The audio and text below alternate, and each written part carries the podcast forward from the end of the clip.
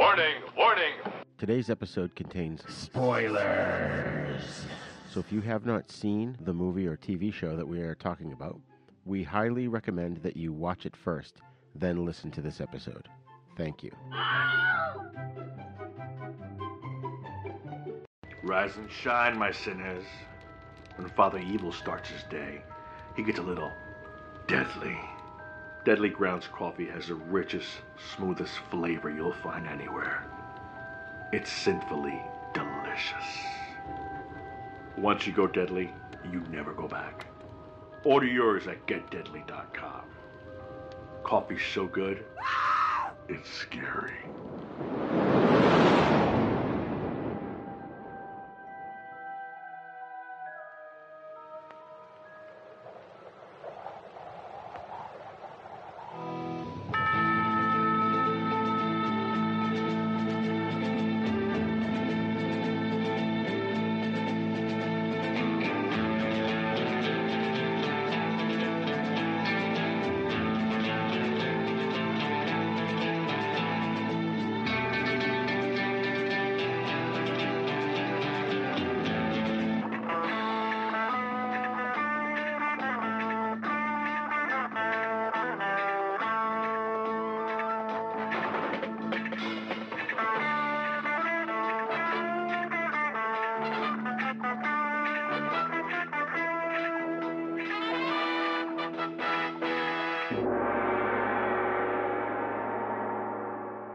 Hey folks, Rigor here. I just want to let you know that my co hosts, our guests, and I had so much fun putting this episode together that we ended up talking for over three and a half hours. So, in order to prevent you from having to listen to a three and a half hour show, we're splitting it into two parts. So, here is part one of our The East Meets the West primer.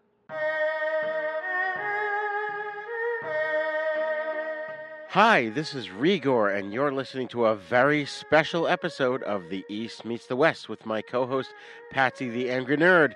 Uh, I'm so glad to be back here with you, Bat, with you, Pat. Yeah, I'm uh, I'm glad to be back too. Uh, we got a lot of uh, good stuff to talk about, and uh, uh, and yeah, and this is uh, I think this is going to be a really good episode, as always. Yeah. Oh yeah, yeah, and this one will be particularly fun. Um, so, folks, this episode's not going to be our usual one in which we sort of take a deep dive into first, a, you know, a Shaw Brothers film and then a spaghetti western. Um, this episode's what we call a, a primer. Now, I'm going to ask you guys first of all the pronunciation. It's spelled P-R-I-M-E-R, and when you look at that word, it's pronounced primer. And when I looked it up, it said primer is the first coat of paint. A primer, spelt the same way, is like a, a kid's textbook. So uh, what do you guys think? Because I've heard it pronounced both ways. Oh, I would say primer. Yeah, I, I think it, it, it'll depend if you're watching a British TV show or an American TV show. Because as I've discovered, they, they pronounce things very differently over there as I binge on Avengers and The Saint and all those wonderful programs of the 60s.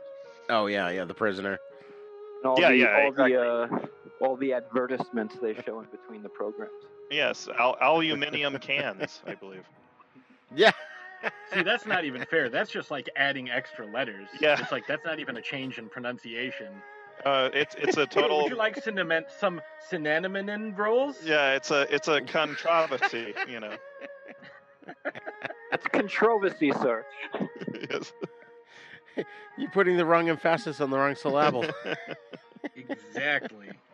Well, I've heard it both ways. I'm going to say primer, but if anyone wants to call it primer, it's fine. It's basically what we're doing is we're uh, doing this episode for new listeners, as well as helping helping current listeners to sort of bone up on their Shaw Brothers and spaghetti western movies, uh, to maybe clarify things that maybe weren't clear before.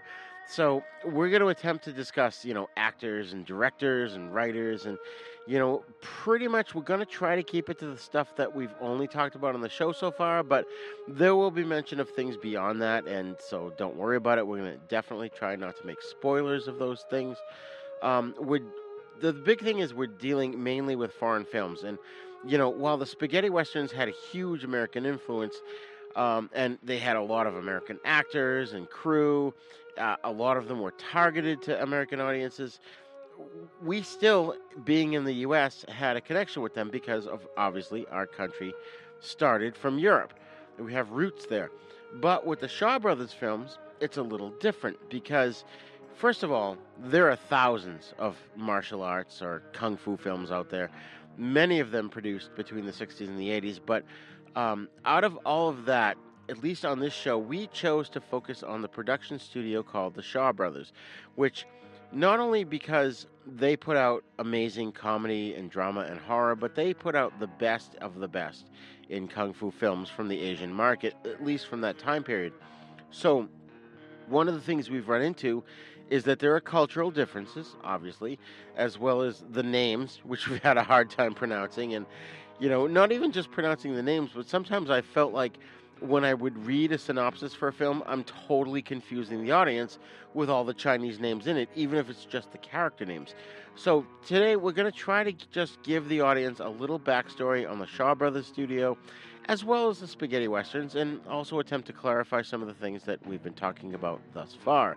So to that end, um, Patsy and I have two guests on the show today who are uh, more than happy to share their knowledge and expertise about all things Shaw Brothers and Spaghetti Western.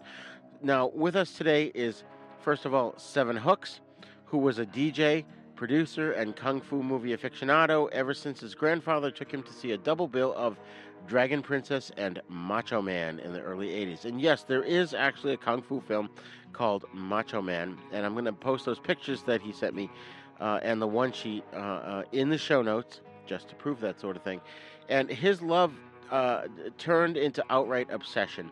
Coming of age during the second wave of the Kung Fu movie fandom in America, and being fortunate enough to live in close proximity to New York City, and thus privy to WNEW slash Channel 5's infamous Saturday afternoon broadcasts of the Shaw Brothers classics, he pleads guilty to being a prime source of some of these uh, le- less legitimate versions of some of those Shaw classics as they made their way to the DVD market in the early aughts. And, you know, he's an unapologetic lover and defender of the English dubs. Shout out to Ted Thomas. Uh, Seven Hooks has grown to embrace the entire Shaw catalog, including their horror, sexploitation, true crime anthologies, and yes, even Wong Jing's early gambling flicks. So, from an undisclosed, undisclosed location, alongside a complete run of Southern Screen magazines, Seven Hooks is ready to talk Shaws. Welcome to the show, Seven Hooks. Many thanks. Awesome, awesome. So glad to have you.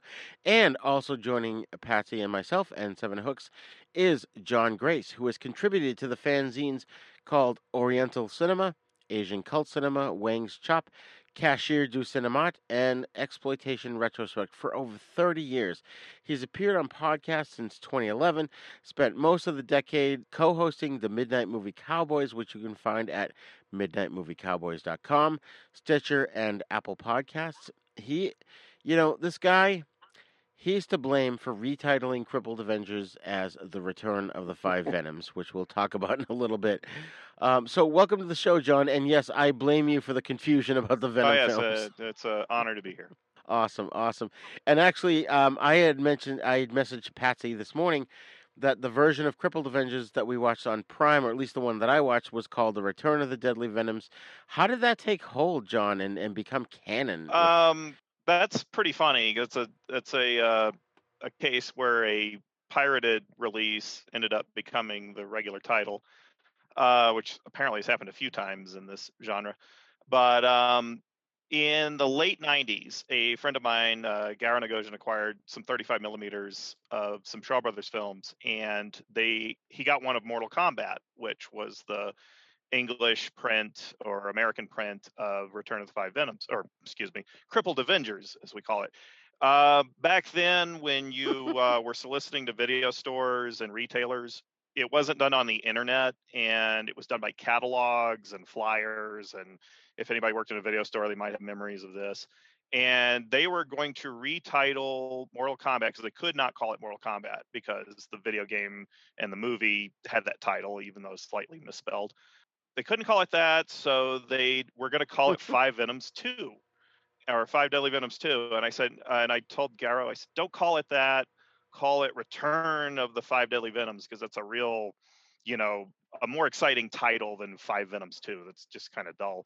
and also you may not get solicitations if that video store or retailer already has the boot the master arts bootleg of five venoms on the shelf so it was a pure catalog technical marketing retitle.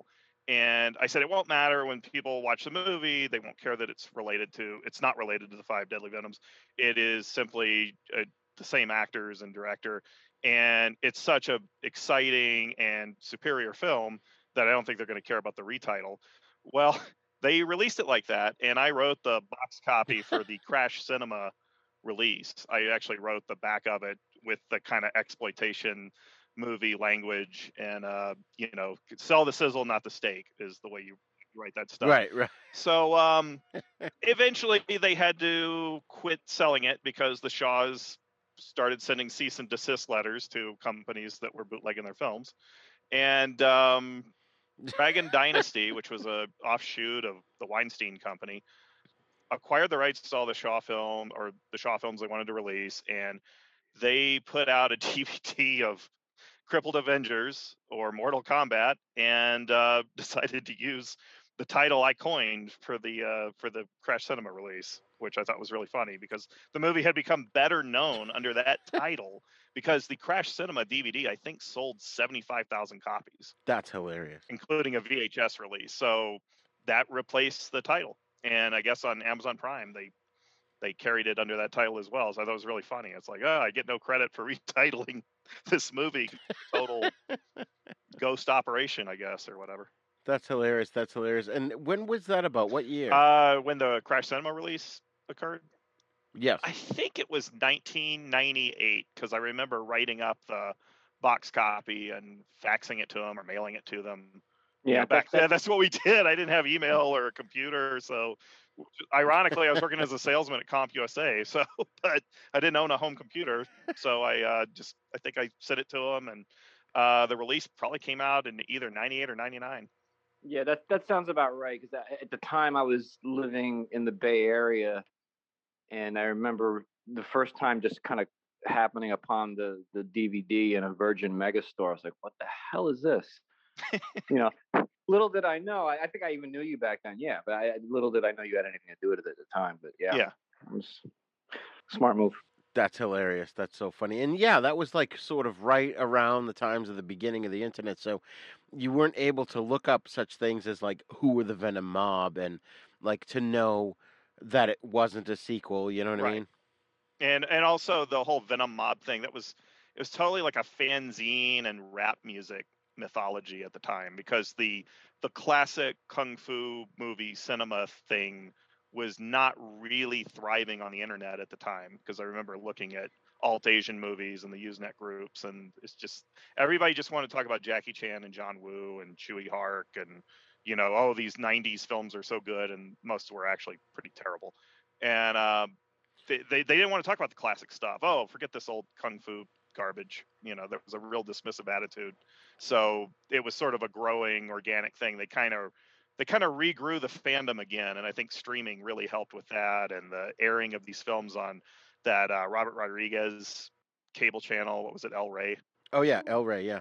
I think that that really grew a fandom again. Like I had people, my coworkers would come up and ask me, "What's this Clan of the White Lotus movie?" You know, it's just like it was weird. It was like Black Belt Theater all over again. That's funny. That's funny. I mean, I remember growing up in the 70s and 80s with, you know, the the late night kung fu shows, and even in Boston, we had um, noontime kung fu shows after uh, our show Creature Double Feature ended. But um, you know, in the '90s, I totally remember like going, like taking the train into Boston and going to these niche stores that sold VHS copies of. At the time, it was simply just Hong Kong cinema. Like we weren't focused on the Shaw Brothers as we are on this show. And um, you know, uh, like you said, you know, Jackie Chan was the big thing. So you had stuff with him and Sammo Hung and Yuen Biao, and it was, it was, you know, Wheels on Meals and all these just crazy movies that you could get on VHS, and I'm sure they were all bootleg. Yeah, they all were. Nobody had um, legit rights to most of those films. Like the handling of the video rights of these films in America was always an atrocity, and video pirates took advantage of that because Japan would release English dub versions of films like Wheels on Meals, and um, England was releasing a lot of this stuff legit, and it would just get bootlegged over here like crazy because the companies over here, it was kind of like it was all about Van Damme and Seagal, and eventually, if it was Jackie Chan who got uh, very popular over here, they just wanted Jackie Chan movies. They didn't want anything else, or Sammo Hung because of Martial Law, the TV series. Then that then they okay, they were good with Sammo Hung movies, but forget uh, films with Yuen Biao or or some of the other great actors from uh, the Golden Harvest era. Right, right. And uh, you know, John, one of the things that you and I talked about off mic was um you wrote for Asian Cult Cinema, which I mentioned in your intro, and I used to collect that magazine. In fact, I think I still have plenty of them in my uh, in my storage somewhere. Um, so before we get in, into things, you had mentioned to me off mic that people still ask you about the Aces Go Places article. So can you tell us about that? Because you know, I used to collect that magazine again in the '90s at the height of my interest in Asian cult cinema. Right. Uh, well, I got the first issue of it was called Asian Trash Cinema, and it was a full issue of about several hundred or a hundred reviews by Tom Weisser, who was also the editor and publisher, and he was also running Video Search in Miami, uh, which was a video piracy company.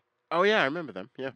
Yeah, and he had all these reviews, and uh, it was kind of clear. I didn't know for sure at the time, but it seemed like he hadn't watched most of the films.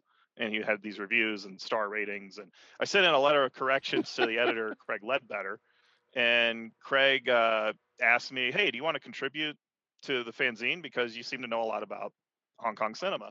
And uh, so I started writing articles. I wrote a review like God of Gamblers 2. And I wrote a review of like Burning Ambition, which is a really cool Frankie Chan action film. Oh yeah. And uh, and then I wrote this big exhaustive article on the Aces Go Places series uh, using the information I could find at the time in libraries, which meant the Variety movie review catalogs and a few other sources. Right, right. And uh, wrote this exhaustive article, and apparently was the first informative article about that series in the English language, and was people would still consult it and everything, and I would it would be mentioned to me years later on, on the internet. They'll say, "Are you the same John Grace that used to write for Asian Cult Cinema?" I, I don't remember when their name, uh, but eventually they didn't want my articles anymore because I was writing for a fanzine that was very critical of Tom Weisser's uh, review style, which meant making up films that didn't exist, like Once a Thief Two, and um, the so uh, I I was not asked to contribute anymore, which is fine. I started writing for Oriental Cinema because uh, Damon Foster had been a, a longtime friend of mine, and uh, I was writing for other zines and would write about Terence Hill and Bud Spencer movies and other things that interest me at the time. And I write for Exploitation Retrospect. I write about Burt Lancaster movies that he was doing in the 70s when he was kind of desperate. So I I, I kind of crossed over to different genres. But yeah, Asian trash cinema or Asian cult cinema, I don't think was ever a very good fanzine to begin with. You can leave your copies in storage and eBay them eventually because they're loaded with errors and mistakes and written by people with a lot of the wrong motives for contributing to a zine like that. That's hilarious. That's hilarious. You know, and and, and not a spaghetti western, but um, you know, the gunfight at the OK Corral is one of my favorite Burt Lancaster movies. Mm-hmm. But I really I like I love the movie The Swimmer. Yeah, that's a that's a really good film. It's fantastic. If people haven't seen that, you got to check it out. Unfortunately, I didn't review it on uh, extra, exploitation retrospect. I would have liked to have done it. Instead, I did like one of those Shaka Zulu movies, and that he Yeah. that he's in, and some other some Italian artsy piece of trash he did with Visconti. I, I can't remember what it was titled. That's awesome. That's awesome. So on this episode, uh, first we're going to talk about the Shaw Brothers and their films, and then we're gonna the second half we're gonna get into spaghetti westerns, and then after that uh, we're gonna revisit four films from the first two episodes because obviously my co-host Patsy wasn't here for the first two episodes, and I, Pat, I'm dying to get your take on those movies. So, uh, is everybody ready to dive into all Yes, of sir. this? Yeah, let's I'm always ready. Awesome. Awesome. All right, so I'm going to start with a brief history of the Shaw Brothers, and um, I'm going to read this, you know, my notes and and basically explain my v- vision or my version of the history of the Shaw Brothers, and then you guys can fill in the blanks and correct me if I'm right or wrong. Is that okay? Sure. All right, cool. All right, so uh, from my research, uh, I've gathered that the Shaw Brothers is a production company from Hong Kong that started in the 1920s. They've made over 900 films, most notably of which are amazing epic martial arts films, mainly produced from the 60s to the 80s. and like they feature themes like honor, loyalty, and revenge. And the Shaw Brothers Company started in the 1920s, and overall we had Runje, Runde, and Runme Shaw, who moved to Hong Kong in the 1920s to form an all-new organization, and they were which was headed by their fourth brother named Run Run. Now, at the time, and this was the same for over here, you guys have heard, and uh, it's funny because I was just re listening to the first two episodes of the show. You guys have heard of movie theater chains like, for example, the Paramount? Yeah. Mhm. Okay. So over here, same as over there, movie studios owned movie theater chains back in the day, back in the 20s and 30s and into the 40s. And the Shaw brothers did that. And they had, you know, movies that you could create and then you were guaranteed audience because you own these movie theaters. So you'd put your films on these screens. And um, they churned out tons of movies, but it wasn't until uh, the film called King Boxer, which was a huge hit over here in 1972, and that's sort of credited with starting the martial arts craze of the 70s. You know, it had this simple plot. It was one of the hallmarks of the genre, including uh, some of the movies we're going to talk about today, which includes a diabolically sadistic villain and a hero who wants to seek revenge, along with help from a wise martial arts master. So that was sort of the framework that they they based things out of. But the Shaw Brothers studio was huge. I mean, they had a place called Movie Town, which had over 1,300 permanent employees, and their worldwide success was simply undeniable. That you know their films it, it, it blended larger than life characters with with fast paced action and uh, creative practical effects because we didn't have CGI back then. And you know, while in the seventies and eighties, the ones we're talking about are essentially kung fu movies. There's also a good helping of comedy. And even sometimes romance, although uh, Patsy and I haven't encountered a huge amount of that yet, but a lot of that was thrown into their films. So, you know, one of the most prolific and talented directors that we've talked about that has worked for the Shaws was Chang Cheh. And he directed over 94 films for the Shaws. He wrote about 88 of those. You know, this guy is known as the godfather of Hong Kong cinema. He was heavily inf- influenced by people like Akira Kurosawa, Sergio Leone, Sam Peckinpah, Hideo Gosha, and Cheh brought elements from those directors' movies into his own work, and he sort of revolutionized Hong Kong filmmaking. And his swordplay films of the 60s, including, you know, the, uh, the one armed swordsman, they were filled with bloody scenes of the hero cutting his way through a room full of opponents. And at the time, they were considered by Westerners to be violent trash, but now they're looked upon as masterpieces of the genre. And, you know, in the early 70s, he began making kung fu films. Um, including the five Shaolin Masters, and then in the later 70s, the five Venoms. And um, he would make like four or five movies in a single year. And, you know, his earlier kung fu movies were done in collaboration with this choreographer named Lau Kar Leung, who Chang worked with along with choreographer Tong Gai on earlier films. And with, with Lau on the set of Disciples of Shaolin, Chang Cheh sort of started a troupe of actors. And the guys he pulled together were the guys that we've been talking about on the show. They're Sun Chien, Chiang Sheng, Philip Kwok, Lo Meng, Lu Feng, Wei Pai, and Yu Tai Ping, and they would all become known as the Venoms, or the Venom Mob, as they are, or the Five Weapons Guy, as they're known in Taiwan. And they were actors and choreographers in his films. So his films from this period that we've been talking about, including the Five Deadly Venoms, the Kid with the Golden Arm, the Crippled Avengers, they featured a heavy influence from the wuxia movie genre and they're considered some of his most popular films in the West, not counting 82's Five Elements Ninja, which is also known as the Chinese Super Ninjas. So, first of all, do you guys do you want to correct me on what I've said or add to that? Well, I just think it's uh, just one one thing real quick before uh, you guys go. I just think it's funny how you know you mentioned that they talked about uh, Westerners being you know appalled at these movies being you know uh, just bloodbaths, but you know, you know, spaghetti westerns or just American westerns where a guy goes in and you know just annihilates an entire town. You know, that's totally cool. But you know, as long as they do it with a gun and not a sword, you know, that's the American way. Yeah, the um, so I- I'll. I'll say that um, the whole idea of the the bloodbath thing was inspired by Japanese chambara films or samurai movies, And uh, if you look at a lot of the international press and reviews of, say, Wang Yu films or Lo Wei's movies for Golden Harvest, uh, the the comparison was always Peckinpah. It, it's the Peckinpah of Hong Kong. Lo Wei is the new Peckinpah, or Chang Cheh is the new Peckinpah, or um, Right. Ching Chang Ho, the director of um, I think it was Ching who who directed Five Fingers of Death. I think it was Ching Chang Ho. Yeah. He uh, he's the new Peckinpah. and I Like was. everybody's compared to Peckinpah, and like that was the new way to go. This kind of you know while the Vietnam War is being raged, we get this blood splatter cinema created by Peckinpah. That was like, and I don't think they were actually inspired by American films at all. It was the Japanese samurai films, which were not widely seen, but were had a following and were somewhat popular in the cities where they had art theaters or you know Japantown cinemas, like in LA's Little Tokyo. Oh yeah. Yeah, and Five Fingers of. Death. It's funny that was a hit all around the world. It was almost like the world was waiting for this type of cinema, but it's not really the first real movie of the genre. Uh, the the first one is actually Jimmy Wang Yu's The Chinese Boxer.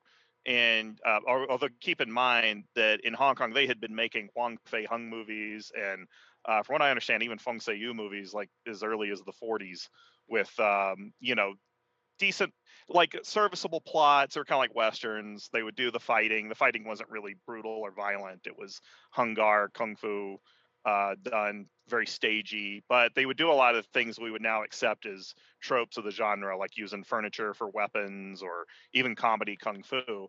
But uh, wang yu made the chinese boxer which was like the first damn these japanese bullying karate schools and uh, i'm going to use chinese kung fu and you know kill everybody within a five mile radius of my village. And that that really blew up the genre. And you could tell that's where the bruce lee movies take a lot from which wang yu had accused bruce lee of doing.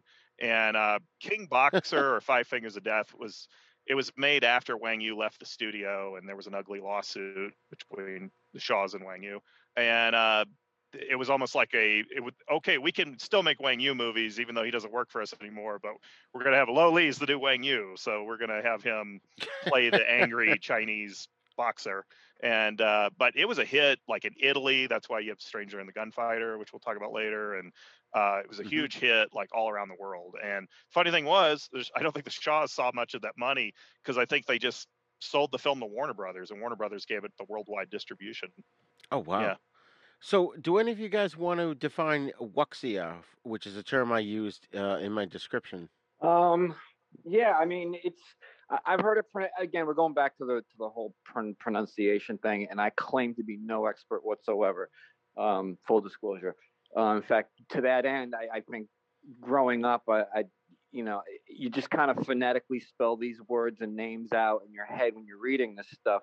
And then maybe you, you find somebody that was like a Hong Kong expat and they tell you, oh no, in Cantonese that's Lao Carlong. And the whole time I've been calling it Lu Chan Lang. Oh. Interesting. It's interesting. And what's the definition? um in terms of oh uh, wusha oh yeah yeah see you, you said it some other way like. I, in my head it's wu- wusha I said wuxia, how it's yeah, spelled. it- Yeah. it- you know like i said tomato tomato um my you know my definition i just uh you know it, it's a genre that's uh it seems to be more swordplay based and in, you know i could be wrong about this john you can correct me if i'm wrong um Mm-hmm. you know i, I kind of separate kung fu and wuxia as like so between swordplay and hand-to-hand fighting I, I do the same in Hong Kong. I think they call kung fu films are referred to as boxing films. yes So yeah and, Oh, okay. and the wuxia are the sword films. Now the what the Venoms made, um, I guess they're still considered boxing dramas or boxing films, but they have a lot of gothic and wuxia elements and a lot of mystery and and a lot of that comes from the writer Ni Kuang, who uh, was a big pulp writer in addition to being a very prolific screenwriter. But he created sort of a Hong Kong version of Doc Savage in like the the 1960s uh, called Wisely, and they've made a couple of movies Oh, with the Wisely character. And um, he's also created some other interesting pulp characters. Uh, but and his work has never been translated over here except for these kung fu films, which he he wrote quite a few of them. Nice, nice. Yeah, I've I've also heard of it as you know, um, not even just swordplay, but they're just adventures of martial artists in ancient China. Right.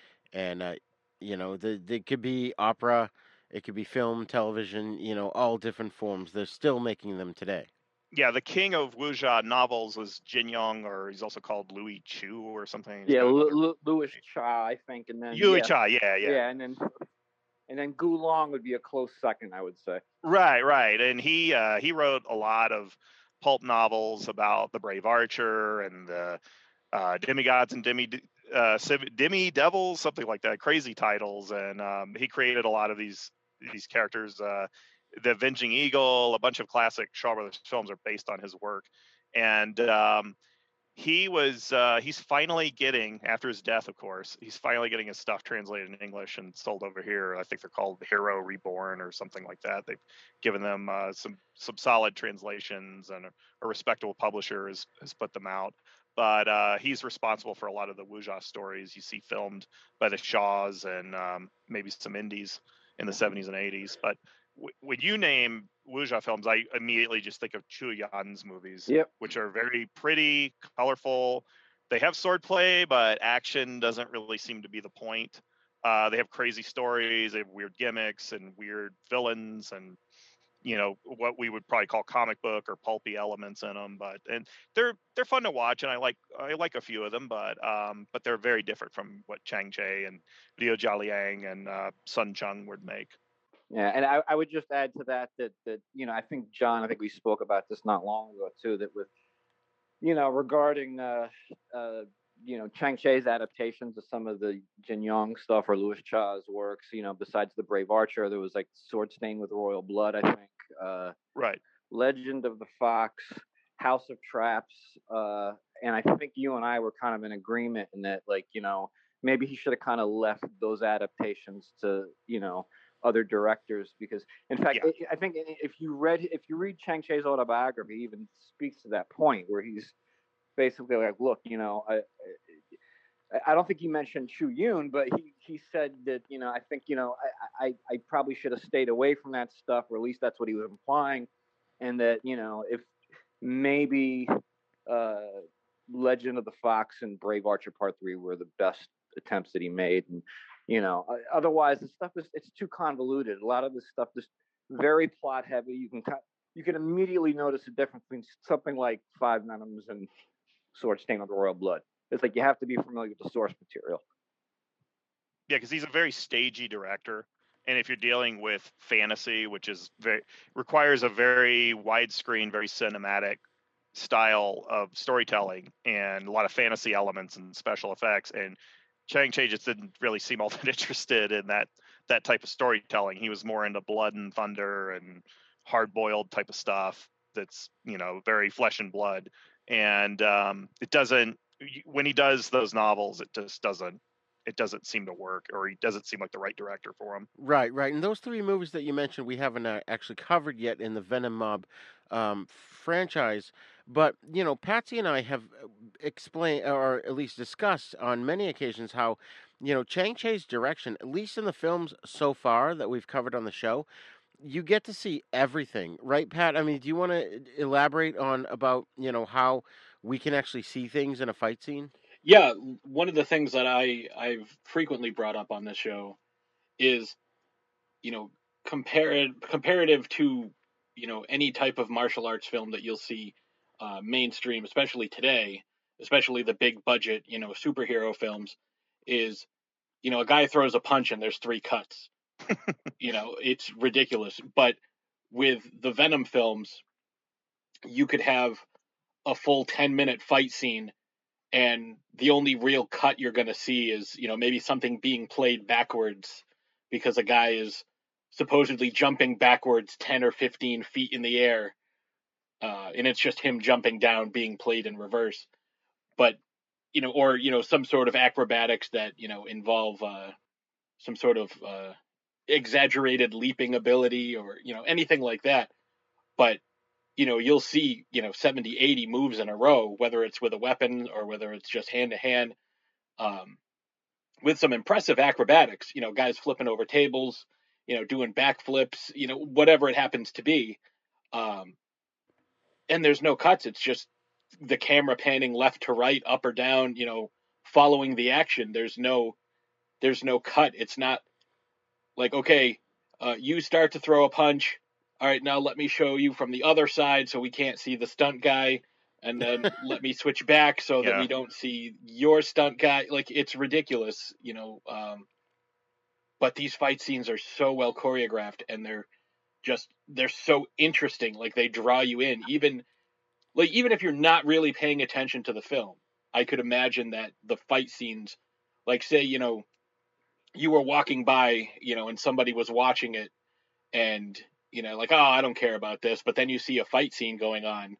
Even when the guys are just kind of messing around or training, you know, like stuff that you would see towards the beginning of these films, um, it's like wow, like that's really impressive. And these guys are just screwing around, you know, just having a good time. And then like when you get to the real fight scenes, um, one of the things that I have noticed is these guys will go almost an entire fight and might land one or two punches until like the killing blow at the end. Um, Right, right.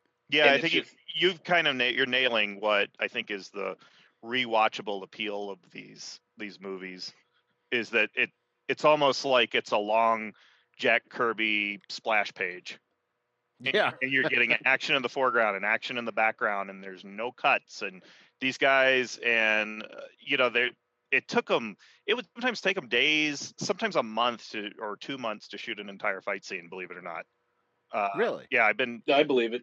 yeah, I asked. Uh, I interviewed Donnie Yen in 1996 with a couple of friends of mine in an interview that was never published anywhere, and I think it's been lost. But I Yeah. asked him at the time; he was just kind of up and coming. Uh, I, I was like, "Why are the fights so good in these 70s Shaw Brothers films, uh, like a, a uh, Liu Jialiang movie?" As opposed to how they are now, where it's all quick cut and everything. And Donnie just straight up told me, he goes, if Liu Jialiang, or I think he called him Lau Kar Leung, he said if he needed two months to film one fight scene, Run Run Shaw would give him the studio and the time to do that, the set and everything. Wow. He would give him that time to do it. Because if you think about it, the Shaw Brothers studio, it's not like Run Run was paying himself on the studio rental. It was like, no, he's just paying the crew to make movies on these sets that he owns. So Right. keep the cost down. So he's like, oh, if Lau Kar Leung needs two months to shoot the final fight in Martial Club, I'll I'll give it to him, and you know, and I'll I'll if the movie's a hit, I'll give him a Ferrari as a bonus or whatever, you know, which is I think is what happened. and um, the uh, and I mean I've I've had other I I've also spoken to Lu Feng. We'll get into that later, but and Lu Feng kind of confirmed that they had all the time they needed to do perfect fight scenes that that that they had to do. Like they were getting all the time. Whereas American films and Scott Adkins and other current stars will complain about this. They said they'll get four hours to do a fight scene or one day. oh At god. best, they get two days to do a fight scene, so they don't get to do the type of stuff you get to do in the Hong Kong films of the 70s and 80s. I will Right, just say, uh, just to just to kind of cut in for a second, I fucking love Donnie Yen. So Yeah. just throwing that out there. Yeah. Okay. but uh, but you'll notice, like even today, they can't seem to duplicate that style of action anymore because you don't have the the natural athletes or trained athletes performing in martial arts movies. You know, who can do this this type of fight scene? It just doesn't exist anymore. Those skills don't exist. Sammo Hung even said in an interview that the younger generations they're not into martial arts. They just want to play video games and work cubicle jobs or whatever. They don't they don't care about this type of pursuit. I think the Right. closest you'll come is like you know some of the stuff with uh like Iko Uwais from uh you know the raid. You know, Yeah, like, uh, Yeah, it and comes at night. Oof. right, and that is Or the uh, night those are comes direct- for us. The night comes right. for us. Sorry. Right, right. Those movies, uh, the raid films are directed by a, a Scotsman who is just a big fan of this stuff, like Shaw Brothers films and Huh. Golden Harvest movies. And so he goes to Indonesia to make this type of film. He finds those guys, and they just basically, if you watch them, and if you're a longtime fan, you're just like, oh, I can see where they're taking from Righting Wrongs, and they're taking this from Heart of the Dragon, and you know that sort of thing. You can spot their influences, but it is very impressive what they do. They're like the only guys really doing those type of action scenes today. And then you get those guys, you know, in mainstream. You see them in John Wick and Star Wars. Mhm. Yeah, yeah. There's their cameo in the uh, or their small role in John Wick uh, three was it? I, Yep. I thought Yep. that was hilarious. It's the best part of the yes. film. Yeah. Yeah, and it's funny, you know, I got a I got a question that just came to me that, you know, you mentioned Golden Harvest, and in my mind, and I want to know if I'm correct in this. So to me, Golden Harvest is to Shaw as Amicus is to Hammer. Does that sound about right? It's more like, uh, well, yeah, it's sort of like a 20th Century Fox to Shaw Brothers Warner Brothers, because Fox would be the studio where you had the lower budgeted productions, or, um, you know, the Golden Harvest was never on the Shaw Brothers level. It was only when the Shaws kind of decided to cut back on film production that Golden Harvest had that big rise because in the Right. 70s, Golden Harvest, they struck gold with uh, Bruce Lee. Uh, he Right. dies.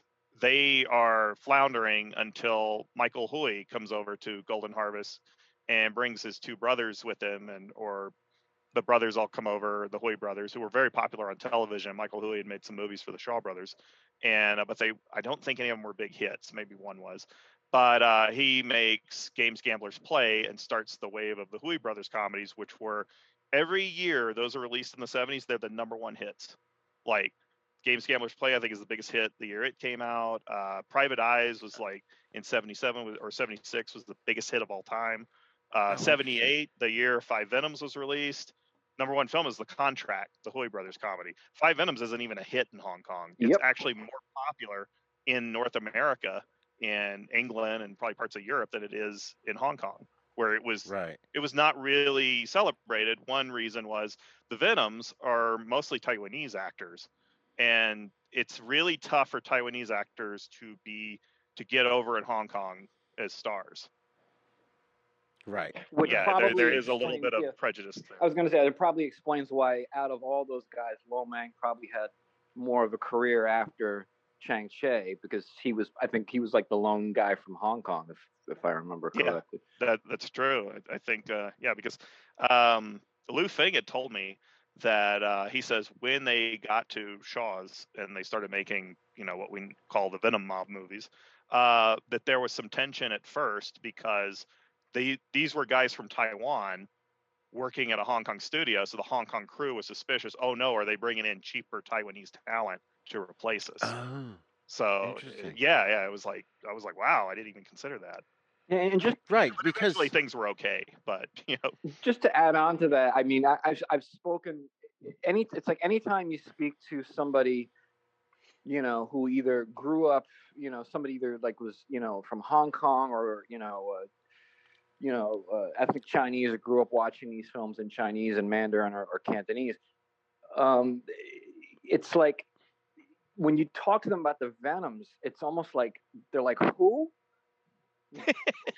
Yeah. You know, and it's it's like it's like oh Chang Chit, yeah, you know, I, I think they pronounce it Chang Chit, uh, you know, when, when you you speak to somebody in, in Cantonese. yeah. So it's like yeah, like what about the Chang Cheh films? And you know, when they think of Chang Cheh, they think of uh, One Armed Swordsman, Disciples of uh, Shaolin. You know, really Hmm. pretty much up to that point. And I think the the, the, the popular opinion of a lot of Chinese speaking people is that Chang Cheh really fell off after that, and by the, he was almost considered to be irrelevant by the time the Venoms came around. And yeah, it's, I think as John kind of alluded to, it's not you know the Venoms for the most part are really known in the Western world, and I don't think there, there's Right. really any kind of popularity with them in Hong Kong. right.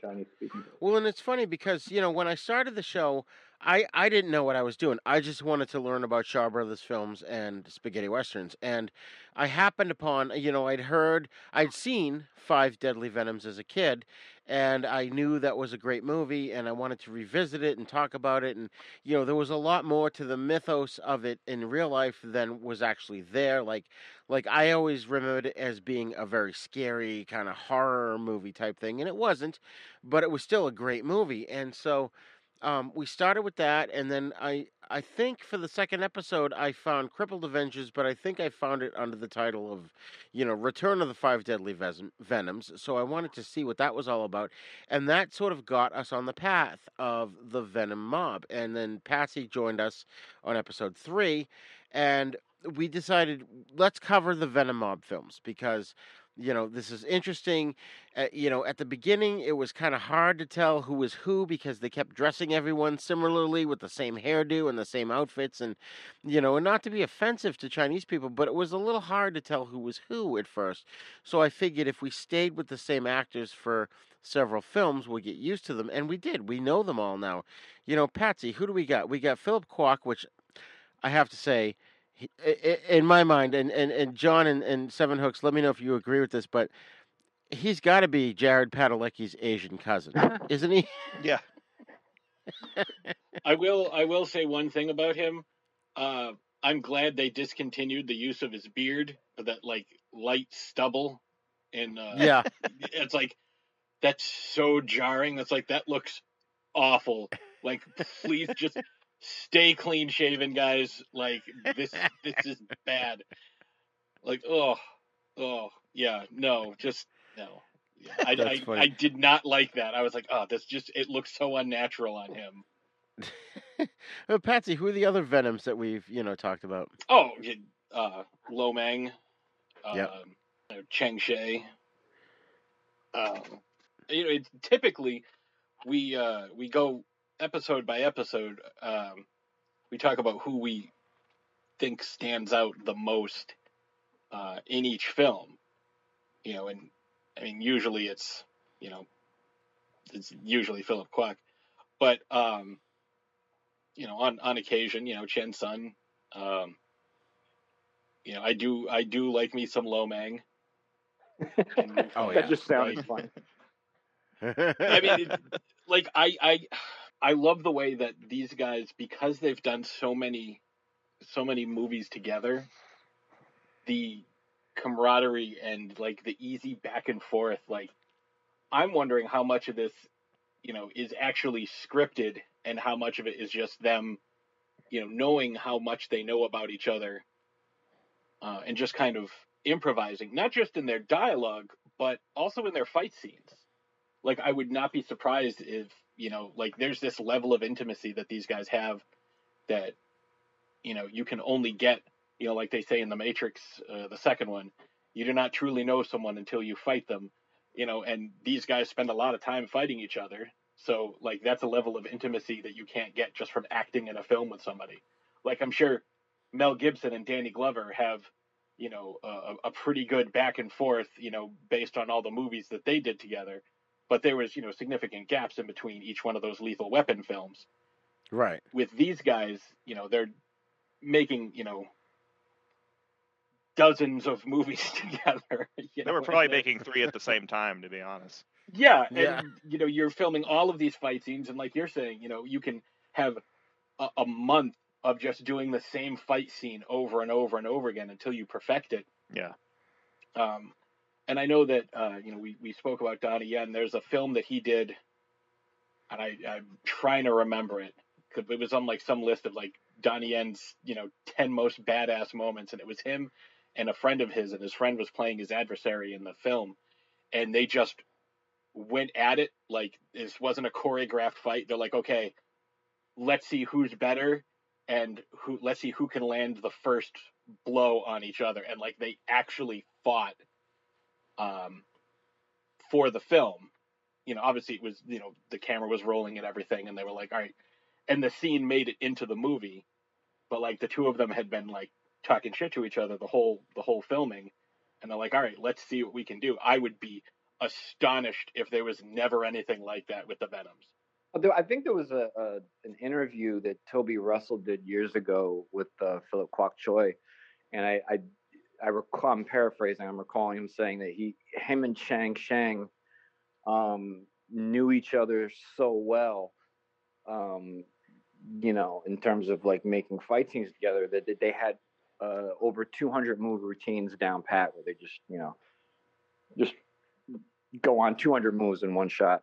Um, and it, it's I think if you look at their films, like out of Venom's mob, like the three core Venoms, Philip Kwok Choi, Chiang Sheng, and Lu Feng, it's like all the movies seem to end with those three fighting, and I think there's there's obvious reason for that, right? It's like they mm-hmm. they they kind of know each other well. Just, they were trained together, uh, as far as I know, um, and from the same school, or at least I think a couple of them were. Um, but they kind of come from the same school of the Taiwanese opera, and uh, as opposed Yeah. to Ch- Sun Chien and you know the the Taekwondo guy and the Lo Mang, the, the the Hong Kong Mantis guy. So it's like, you know, those if, if you notice those those two characters tend to get you know written off earlier in the film, and they just kind of leave it to the other three. And that's just it. You know, Sun Chien is known for his kicking, but he didn't really know a lot of the acrobatics that the others knew. And, you know, Pat and I have uh, often commented on the fact that, at least Pat, you probably remember me saying, how many times have we watched the movie? And I'm like, oh, I love it when it ends up with, you know, Philip Kwok and uh, Chiang Sheng uh, uh, against Lu Feng at the end of the movie. And even in revisiting Crippled Avengers, which we will get into, you know, the two of them trained together in a scene, and it was just amazing watching these two guys, a- a- as has been pointed out already, that they they knew each other from school and they knew their moves, and it was just so obvious that they were so comfortable working together. Yeah, it's Yeah. comparable to like Ric Flair versus Ricky Steamboat. Mm, these Right, guys who've right. just wrestled endlessly and know their moves and know how to call a match, a wrestling match, you know, without missing a spot. Or one time I witnessed a a uh, live luchador event. It was uh, El Hijo del Santo versus I believe Blue Demon Jr. Blue Demon, yeah, yeah, and they just you went out there. And it's like you could tell they had probably done the match, the same match 200 times because every Right. move was perfect. no, no misbeat, just completely perfect, crisp, everything you want to see in something a physical display like that. And I think that's what you got with those uh, the three Taiwanese opera vets in uh, in the Venoms, you know, in the Venom mob movies. And it's definitely why Lo Mang probably gets eliminated early on.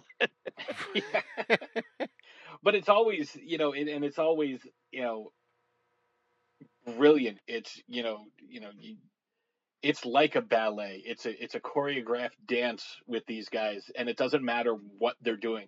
Swords sure. Spears okay. Axes fine. Bare fists that's cool too. It Yeah. doesn't flags. matter. Yeah flags. Flags. Jesus. Don't get me started on the flags. Oh my god. Yeah, which are similar to uh, Peking opera uh, spears that they, they would use uh, when they were kids, Mhm. when they would perform the uh, Peking opera plays, or if you want to call it Taiwanese opera, I guess you can. Yeah, and it's oh, it's so it's so good. It's so good. Hello, this is Rod Barnett. I'm the host of The Bloody Pit, the podcast that examines films from across the decades. On The Bloody Pit, we have several ongoing series of shows within the show focused on specific things in genre cinema that I and my co hosts find fascinating. There's a long running series focused on Italian maestro Antonio Margheriti's films from the 1960s all the way up through 1990. There's an on again, off again series focused on 1970s science fiction films. There's an in depth look at the Western movies that William Castle made before he struck out on his own and became the horror auteur that we know and love. A look at the classic Coffin Joe films from Brazil. And our long term project to look at every Universal horror film made in the 1940s. That's a long project, people. It's going to take us a long time. Sprinkled in amongst those are various other episodes focused on other stranger areas of cinema, like uh, Lucio Fulci, Dario Argento, and even some obscure British crime films from time to time. So join me and my rotating crew of co hosts as we examine the stranger side of cinema through an exploitation lens. Except when we don't? Yeah, you never really know exactly what to expect on the Bloody Pit. So join me for the Bloody Pit.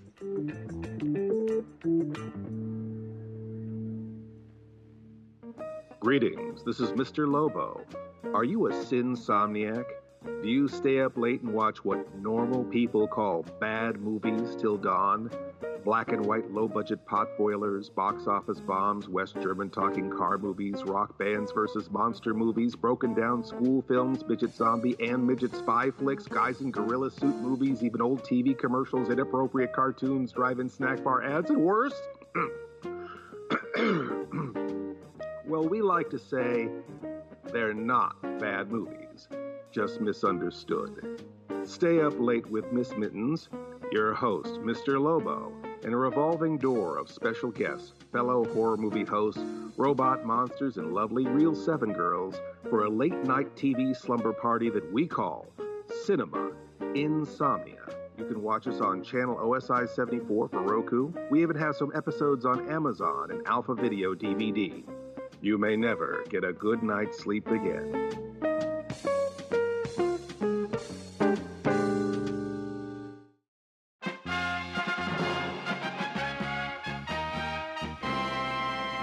And that was one of the things we learned in the research when when they went to opera school. It wasn't opera the way we know opera, like it wasn't kill the web, it kill the web. It was Right. all kinds of different things. It was acrobatics and gymnastics and kung fu and you know all these things that they were trained in, especially Chiang Sheng and Philip Kwok.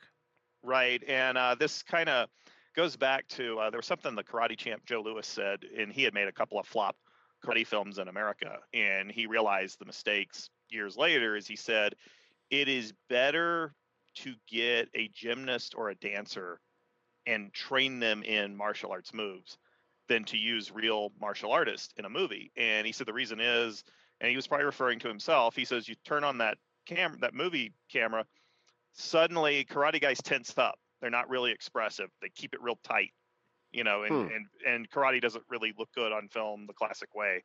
You know, it's uh, it's got to be exaggerated. It's got to be theatrical. And he said it's Right. just he's a gymnast and someone trained in ballet. Like uh, this is probably why Patrick Swayze looks pretty sharp in Roadhouse, Mm. fighting like Benny Urquidez, who trained him for the Yeah. film, uh, because they they're expressive. They show physical expression and uh, they know how to do the give the right facial reactions, you know, facial expressions in the, in the movie when they're getting hit or when they're throwing a move.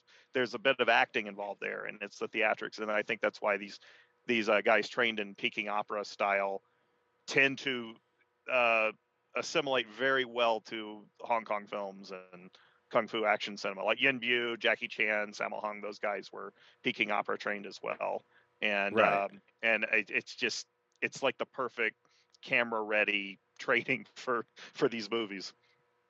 Now I will I will uh, just uh, because there is an exception to every rule, I will uh, bring up a film that I am familiar with. I don't know if uh, you guys are. It's a film by uh, Japanese director uh, Kurando Mitsutake called Karate Kill. Uh, if you are unfamiliar with it, I highly recommend it. Uh, and not just because Kurando is a friend of mine. Uh, it's on Prime. The main character, uh, named Kenji, is played by uh, real life uh, karate master Hayate Masao. Mhm. I hope I'm pronouncing that last name right. And during filming, uh, and I've I've had this conversation with Kurando because it's brilliantly choreographed. Basically, Hayate could not get the fighting choreography down. He couldn't do it. So finally, he was just like, "Okay, attack me for real, Right. and I will, you know, just defend myself the way I know how." Because he kept getting hit and hurt every time he was trying to do the choreography because he wasn't used to it. So they're like, "But what happens if we if we hit you and hurt you?" And he's like, "Oh, don't worry, you won't." Which sounds like, you know, Yeah. real arrogance, but Mhm. he never got hit again. and if you see some of these fight scenes, they're brilliant. But like because he's so good, he's such a master of his art. Like he's able to make the fighting seem real without actually hurting anyone and without getting hurt himself. Yeah, yeah. People, um, it's like everybody will say, "Oh, Bruce Lee's for real." He just watches movies. Well, Bruce Lee looks good because Bruce Lee was also a champion cha-cha dancer, and he knew fight Oh, scenes. yeah.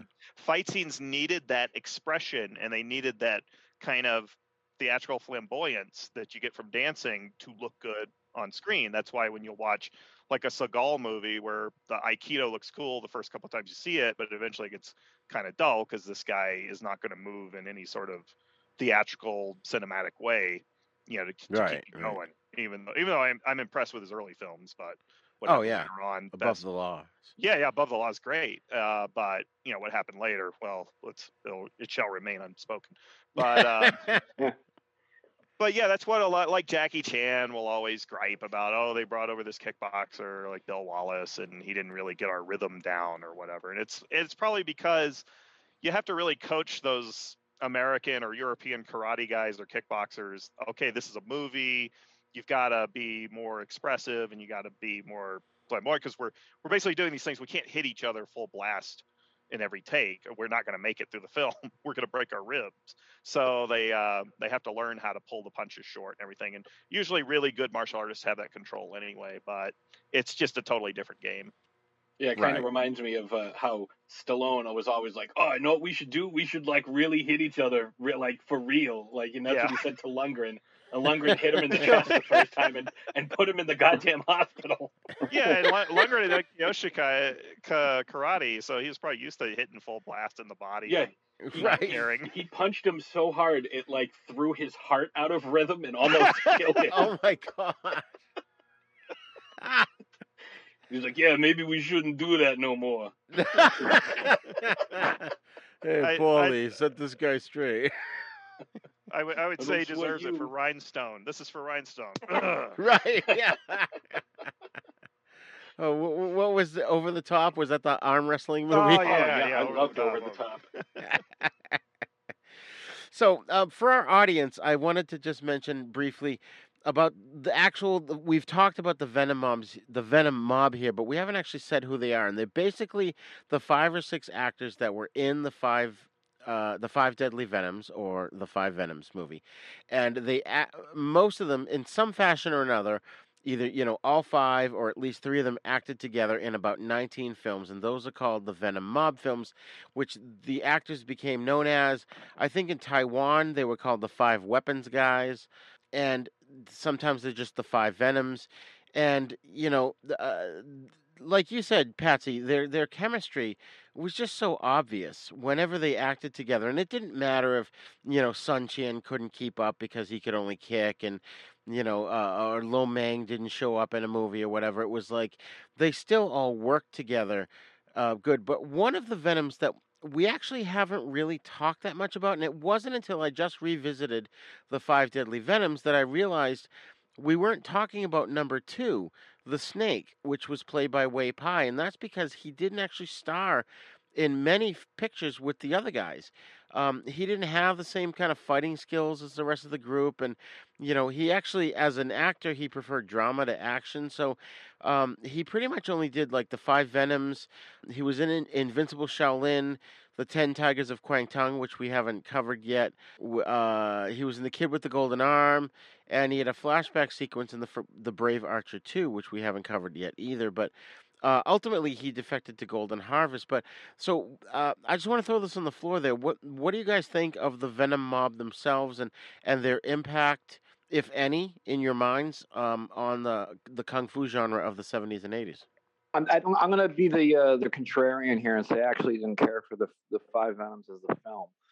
Um, I'm probably one of the few people that that think that's probably the weakest film in their their series. um, and and and aside from the first from the opening introduction to the characters, which might be Chang Cheh's finest moment. Um, you know, because I, I think that that introduction to all the characters and their masks and their styles, it, it, it really does capture the imagination. I mean, when I was a kid and I first saw that, I mean, I was I was hooked. But you know, having seen the Oh, yeah. film over and over again through the years, you know, and you know, I I I, I totally get what you're saying about you kind of looked at this originally as almost like a horror film, and it does have this kind of hammer-esque gothic element to it. Um, it's it's kind of boring. you know, there's not a lot of action.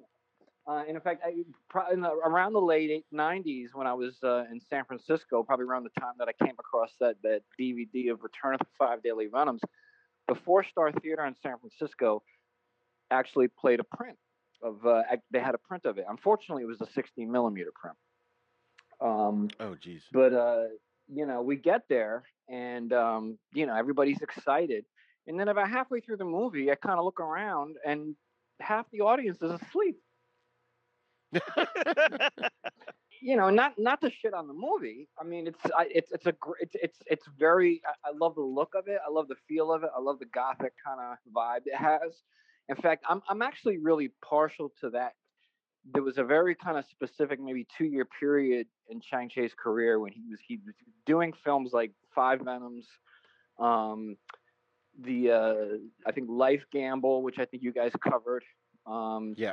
Uh, the first two Brave Archer films, like around 77, 78. Um, I think that was like a really cool period in his his filmography. For some reason, though, those that particular those few films in that particular era, a specific era, those couple of years, uh, I'm very partial to. Um, you know, I'll say one other thing because I was listening to the first episode you guys did covering the Five Venoms, and um, not you know, I'm I'm just gonna just assume everybody that's listening has seen this, so I'm gonna if that's okay with you. Um, spoilers, Oh, yeah, go right ahead. Be damned. Yeah. Um, I, we try. I just re-listened to the first two episodes today, and yeah, you know, we tried to to cover. But I mean, this movie's what forty years old. Yeah, so. at this point. so you've been warned either way. So it, at some point, it's revealed. You know, that that there there needs to be a big reveal about the Scorpion. Like he's the only one left. Who is this guy? And in kind of putting this film in the context of the time it was released, I, I'm kind of convinced that since this was Chang Cheh's sort of introduction to these group of people, that he was, you know, probably thinking, well, the audience is not really familiar with these guys yet. And if you remember, Wang Lung Wei is, plays the film, and uh, he's the judge in the film. And it yeah. there's been a lot of talk over the years that among fans that this guy, you know, Wang Lung Wei, it's probably the only film he never threw one punch in. You know, and I'm convinced that he was probably a red herring. I think the idea was that the audience being familiar with this guy is like, oh well, at some point he's going to reveal his martial skills. And no, it turned out that it was, you know, it was uh, Sun Chien the whole time. But Right. yeah, I think I, I, I got to probably as they went on, I think they got better. I love Magnificent Ruffians, Masked Avengers. Like I think when you compare something like Masked Avengers, which is probably one of the later, last films they all did, um, minus like Lo Mang, Sunshine. You know, by that point, if you compare the choreography, um, it was just a lot tighter. They had figured out their rhythms, and I think the story was better. It just, I don't know, it was just very slow, and I don't know, John. What say you? I've uh, I've never been a fan of uh, the Five Deadly Venoms because I saw it after seeing the bulk of their other work with Chang Cheh, and um, I think the first one I saw was probably Kid with a Golden Arm, which is like a you know when I was a I saw it when I was maybe ten or eleven on television. I said, "Oh, this has the same sound effects as Inframan. Oh, it's from the Shaw Brothers." and and it was more like uh, you know i never considered american superhero films to be very well done they don't they never capture the energy or vibrant feeling you get looking at the artwork or reading the comic books like from marvel or dc or oh come on, Reb Brown is Captain America. Come well, on. yeah it was like even the christopher reeve superman movie i'm not a fan of because Oh, just- I love that one. yeah i mean everybody loves it except me but um but I, I was like, well, they don't capture the thrill of reading a comic book or a Conan comic or whatever, whatever I was into at the time. And Kid with the Golden Arm was like a live action comic book. I go, this is what they should look like. You know, if they make an X Men movie, they should have the X Men fighting different creatures and robots or whatever across a wide screen with fights going, you know, four or five fights going on at the same time. right, right. Kid with a Golden Arm was amazing to me, and then I, I think I saw Killer Army, uh, which is okay. Um, I probably saw Masked Avengers, and then I finally saw Five Venoms, and I was surprised how little action was in the film. And what I gathered was it was one of the first to air on television in New York. Um, that opening scene is such a a cork, you know, it's such a hook for people to get into, especially kids because it looks like a comic book or something. We're introducing these five unique uh, fighters or or whatever. And Right. uh, the irony is, Lu Feng told me none of them are in that prologue scene. None of the actual actors. Those are all anonymous, uncredited Shaw Brothers stuntmen.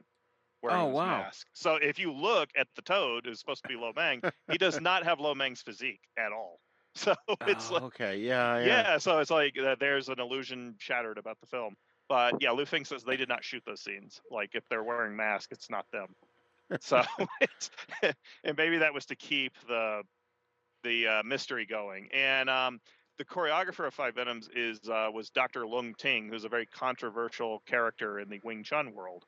And he came up with those animal styles. They don't exist in real kung fu systems, and uh, they're they're he had sort of invented them and you know you have the snake and the eh, whatever the toad and all that and they were just based on Lu, Lu, lung ting's imagination and uh, now lung ting is a funny character because if you google him there's a huge controversy because he claims that he was yip man's personal student during the last years of yip man's life and he has photoshopped pics of him in 19 obviously like 1980 lung ting hanging out with 1969 yip man you know? They're it's like he's not really good at the whole fraud thing. Uh, so much for the doctor uh, ranking.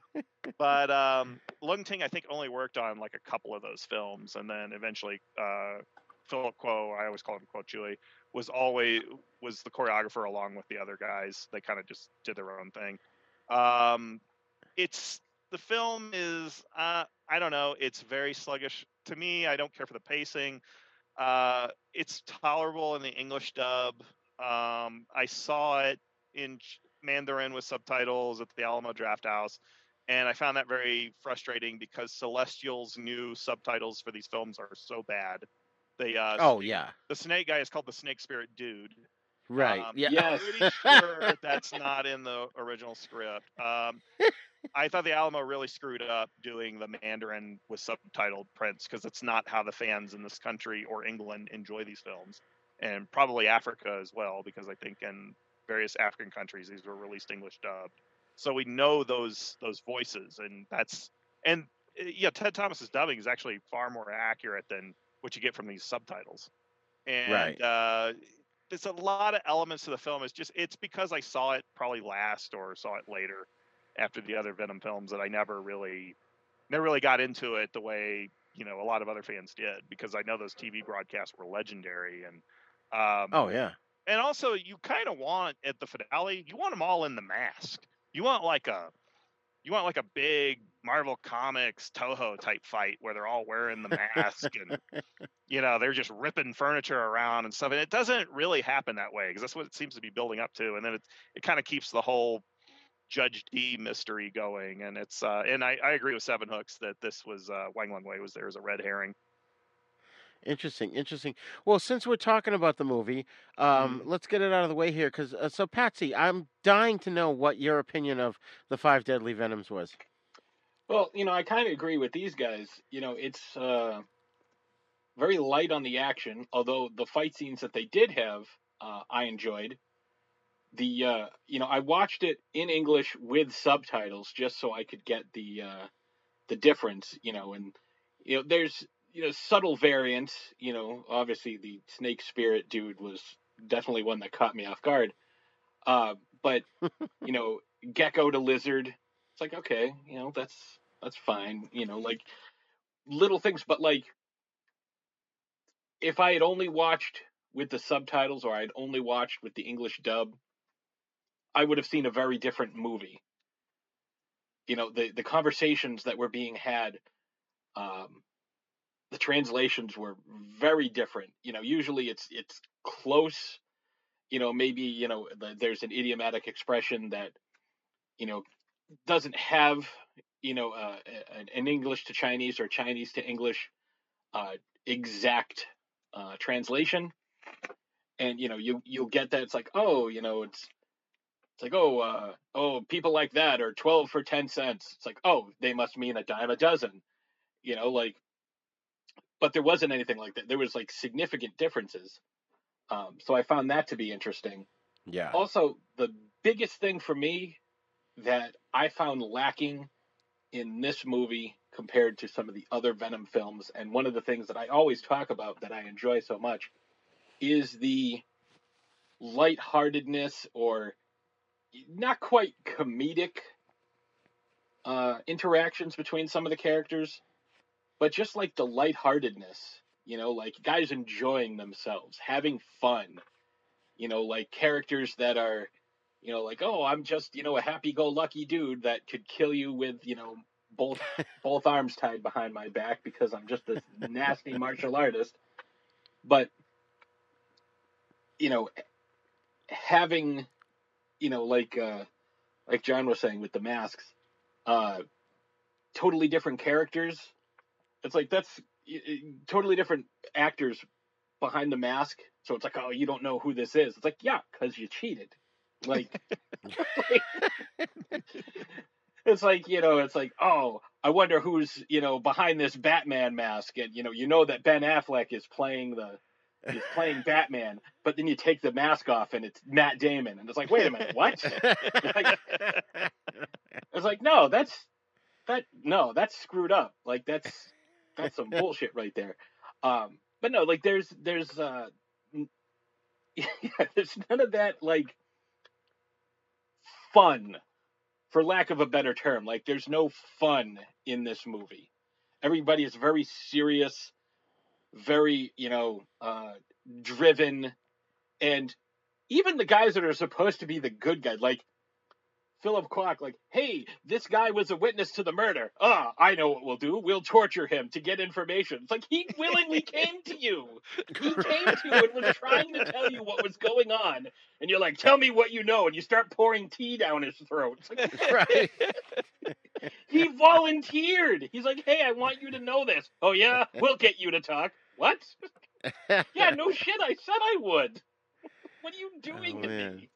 Yeah, but then they made him change his story because he was pointing out Lu Feng, and then he was like, "Oh no, no, it was actually Lo Mang because he didn't." No, it wasn't the guy with the beard. It was the guy without the beard. My mistake.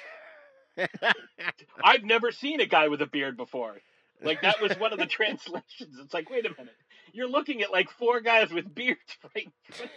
like that yeah, very cult, unreliable testimony. The cult following is is all about timing. I really think that's what it is. It just was broadcast on TV at just the right time, and where a lot of kids saw it and got into it and saw like with a lot of horror films, you will talk to people who think Texas Chainsaw Massacre is loaded with yeah. gore and scenes of a chainsaw hitting a body and guts falling out. Right. The, uh, like a horror film, I think a child's imagination made that movie more than it was in their head when they were trying to remember it because we didn't we didn't all have VCRs back then so it wasn't like you could tape the movies and rewatch them it's like they they saw more than they really did you know? Well, eh, yeah I'm going to I'm going to have to be the odd man out here because I had that experience and I remembered you know vaguely about the film and like I said before I remembered that it was scarier much scarier than obviously it was and um, you know, I I, I re-listened to uh, my first episode of the East Meets the West, and which Spency Domepiece and I dis- dissected the film, and I watched it again um, yesterday, and I have to say I enjoyed it, and I was almost going to go so far as to say, well, I can see why this is considered the best of the Venom films, but after hearing your arguments, I understand where you guys are coming from, but but uh, yeah, all right. So, and I did time it. It wasn't until 40 minutes that the action actually started in the film, and I, I got that. And I was kind of going, well, where, where's the action here? Um, I didn't, I, I didn't necessarily feel they needed to wear their masks. I wasn't thinking that when it came to the end fight, because at that point you knew who everybody was, so it didn't really matter if they had their masks on or not.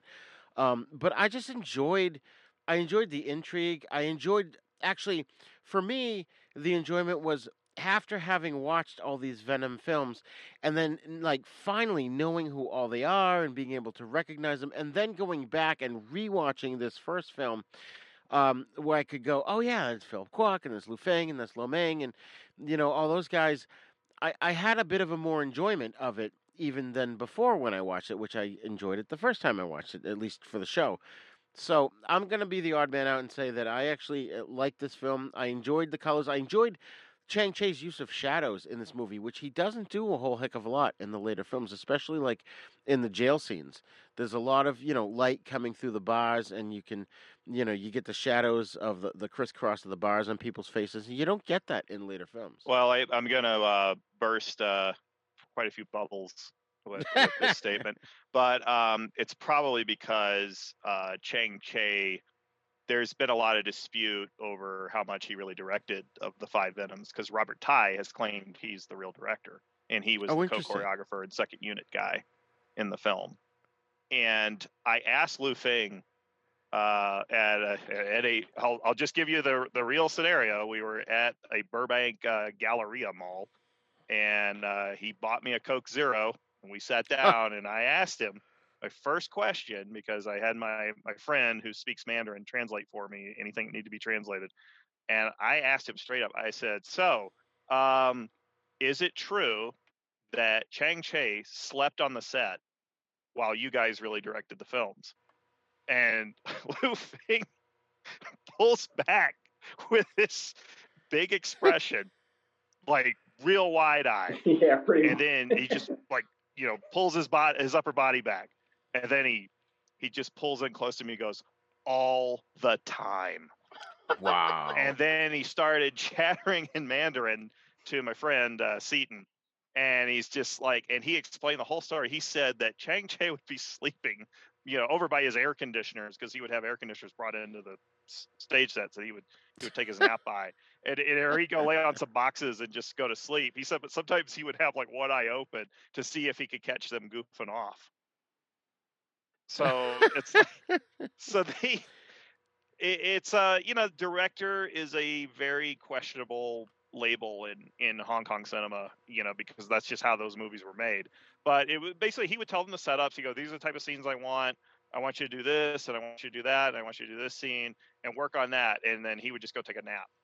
And um you know how much is really directed by Philip Robert Tai, uh, even Lu Feng. I think Lu Feng said that he and uh, you know Kuo Chui would would direct these scenes, would direct a lot of the stuff and everything. It's very open to debate, but uh, Lu Feng did confirm with me that Chang Cheh slept on the set a lot, and Uh, maybe that's was that the- why you get an inconsistent visual style with this film as compared to some of the others. Was that? Did he just sleep through this film particularly, or I think it was all of them because there's an interview with the actor Richard Harrison who worked with Chang Cheh on uh, I think Boxer Rebellion and Marco Polo. Yeah, he had yeah. said that um, you know he was told arrive at the stu- at the studio 8 a.m. He arrives there, nobody's there. Three hours later, Chang Cheh and the crew come rolling in, and that's just how things were done in Hong Kong. And he said, I think he said Chang Cheh did sleep on the set quite a bit. He would just go go to a corner and nap, and the second unit guys would take over. And you know, in some cases, like in 1971 or so, that would be John Woo or Pao She Li or uh, some of these other directors. Wu Ma, I think, did a lot of co-directing for him. And uh, but it, there's been other stories, but Lu Feng, I could tell no one had ever asked him that question before. Oh, so he's probably for years had to hear, "Oh, Chang Cheh, this genius," and everything. And I do think Chang Cheh was a genius, and I think he is responsible for the style of those films, and because he's the what I don't know what the what you would call it, uh, the scenario creator or whatever. But um, you know, he didn't. He's not by our Hollywood definition. He's not really the director of Five Venoms. It's like the overseer. Yeah, yeah, he's an overseer. That's that's a good way to put it. Like a, the chief of second units or whatever. You know, it's like so. I still consider him the director because his style is distinctive and his storytelling is very distinctive throughout his entire career. And he remade his films quite a bit, which we can get into some Yeah. other time. But um, and this is certainly a project. I think he came up with the story with Ni Kwang, and Ni Kwang kind of wrote the mystery out or whatever. But uh, but Chang Cheh is very, you know, I'm not I'm not putting him down. I still consider him, you know, top level of uh, the in the history of Hong Kong cinema. But that's how these things were made, and that's why you get that inconsistency there. I do want to point uh, one other thing out. Uh, actually, two two things that I noticed that kind of uh, reminded me of other things. Uh, one, they didn't notice or like have any inklings that that dude was like the snake guy, despite the fact that he had snakes on both his wrists, like snake jewelry. Yeah, it's kind of giving it away there. you know, at least you know, it's it's like that that that meme that's going around. It's like, oh, we have to find the bad guy's hideout, and it's like this huge black building with like spires and lightning strikes, and like everywhere else is sunny.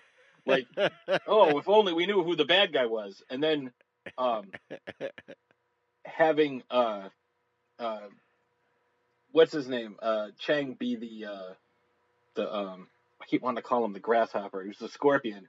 Uh, having him be the scorpion. Oh, Sun And- Chan. Yeah, and having him at the end, uh, uh, you know, just kind of standing there reminded me of the uh, the Simpsons episode, the pretzel wagon one, where the the mafia was fighting the yakuza, and Marge was like, "All right, let's just go outside and let them do their thing," and or no, go back inside, let them do their thing. And Homer's like, "Yeah, but that guy hasn't done anything yet. You know he's gonna do something, and it's gonna be great." And as soon as he goes inside, you hear like all these like you know martial arts you know uh, cliche sounds, and Homer's Yeah. like, uh, and that's exactly what happens here. It's almost like they use that. It's like you know he's gonna do something awesome, and it's like, aha, I'll flip my what looks like a championship belt open and just start whipping like blades at people. I will say though, the uh, getting uh, getting the toad with the thing. I thought he had thrown the spear or whatever through his head. oh, By the way that the effect looked, because it's like, how did you get to, on two different sides at the same time? right, right. Like, wait a minute. It was probably something done by two different units. Like Robert Tai might have been directing one scene, and uh, you know Lung Ting or even um, Philip Kuo may have been directing another scene, and then the editor had to piece that together. And I'm sure that was a nightmare for the 'cause editors. I'm just like- time. How did he get two things in each side of his head at the same time from two different angles from one Right. guy? unless they're like like he curved them somehow, but we never saw him do that in the film. Like Yeah. everything was just straight ahead. It's Yeah, well, "Ah, they- you're running away. I'll show you. Cha- Chang Cheh's pre-nap orders were probably misunderstood, yeah, and they didn't feel like going back and reshooting it. So I will say this does have. Uh, if you've listened to the show, you know that uh, this is one of my favorite. Uh, my favorite uh, cliches of all Oh, yeah. of the Venom films. Oh no, I've suffered this catastrophic injury that should kill me. That's all right. I can keep fighting for another 15 minutes till it's time for me to die. My intestines important- are hanging out, but that's all right. I'll use them to strangle you. but he has important plot information. So. Yes. And that was funny too because you know you know Lo Mang is like nigh invulnerable like the tick until he gets stabbed in the ears and then forget it he's over Oh, he's my done enchanted earlobe. How did you know? Right. it's the one part of him that didn't get the kung fu iron body conditioning. You know, right right iron vest, I think they call it. Yeah, and that's the thing. They had the, the Iron Maiden, Iron like- Maiden excellent but they had the Iron Maiden, but in the subtitles it was called the Coat of a Thousand Needles or something. yes Yeah. It's an Iron Maiden. Like I, uh, in the in the dub they call it an Iron Maiden. Yeah. Like right And that's the thing, like that's what I'm talking about. Like with some of this stuff, it's like, oh, you're number one, you're number two, but he referred to them. The master referred to them as the eldest. That's what it said in the uh, in the um, subtitles. yeah I'm like, okay, that's you know that's fun, but it's like, and I I got confused again. Like I know you guys keep talking about the beginning of how good it was. It's like, oh yeah, yeah, I had the first guy and the second guy, but they never met. Then I had the fifth guy and the third guy, and they never met. But you're the fourth one Yeah. and you never met anybody. It's like, wait what My my That- favorite my favorite line is if you, when you find the money, give it to a charity. Like don't enrich yourself for dealing with all this violent shit. Just go, The- just give it to a charity. the only line that matched up with uh, the dub and the sub was "I'm right here" in the final confrontation. at the end. I'm right here. I was like, "Holy shit, that matched!" but everything else was just so off. Do any of you remember what what the what the password when they said like in the dub it was Poison Clan rocks the world? Do any of you remember what the subtitle? Oh And that's Version of iconic. it. That should have been in the subtitles. No, I, I missed forgot it. what was it All right. Well, what, when I'm done with this, I'm gonna have to change all my passwords. now. One, two, three, four, five. That's incredible. I've got the same combination on my luggage. you know, and it's funny because Pat, you and I have talked about um, the subtitles in previous episodes, and um, uh, generally my my policy in the last couple of years in, in watching anything has just been to put the closed caption on because sometimes you catch things in the background that you wouldn't ordinarily catch or character names and stuff. And I have to say, in the five deadly venoms i actually shut the subtitles off halfway through because they weren't matching what the dubs were saying and it was driving me crazy and i'm like i gotta watch this for the show i, I can't i gotta focus i shut them Oh, off I, I I had to do both of them. Like I was like, oh, I, I. At one point, I was watching uh, this and um, the Lee Van Cleef movie at the same time. But then I was like, oh, all right, jeez. Because these subtitles are so screwed, up, I have to watch these one at a time. yeah yeah But otherwise, That's funny. So since we've covered five deadly venoms, let's talk about crippled Avengers now, and then we'll we'll uh, take a break and get into spaghetti westerns. Um, so you know, and as I said in, in the episode in which we covered this film, crippled Avengers is not the Hulk with no arms or Professor X and Daredevil in the Avengers. Well, well, maybe Daredevil because Philip Kwok was blind in this, but um, you've got the uh, the story is a wealthy kung fu expert who's turned bitter by evil I'm sorry, who's turned bitter and evil by the slaying of his wife and the loss of his son's hands. He sort of bullies this town through terror and force, and um, they find pleasure and satisfaction in literally crippling people who just basically get in their way.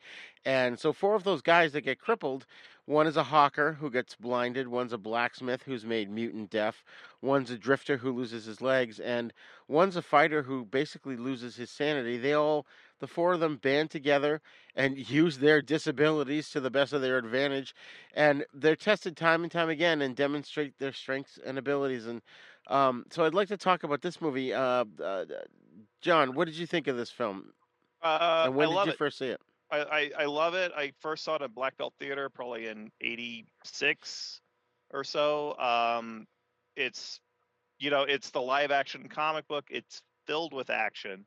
It has uh, some of the scenes are uh, like with uh, Philip Kwok as the the blind fighter are lifted from Zatoichi movies, but that's a great influence to have. Uh, Right. because Zatoichi movies later influenced uh, the Daredevil comics in the 80s. I think when Frank Miller took over the writing.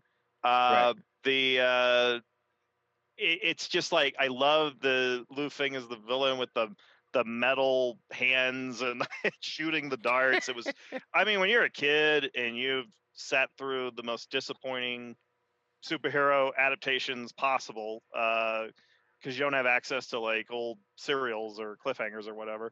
Uh, it's just seeing that. It's like, okay, this is what I wish I could see in like uh, an X Men movie or an Iron Man movie or Spider Man movie or whatever the Right. hell. You know, it's just like this was like amazing stuff. And um, just like the acrobatics at the end, from what I understand, like um, my friend Garo, he had screened this film a couple of times, I believe, at the Coolidge Corner, and he said that Oh, okay. last fight had people on their feet applauding, like like the crowd went crazy for it because the acrobatics are so perfectly performed and the whole action is staged so well. It's just like it's a joy to watch, and I think this is probably.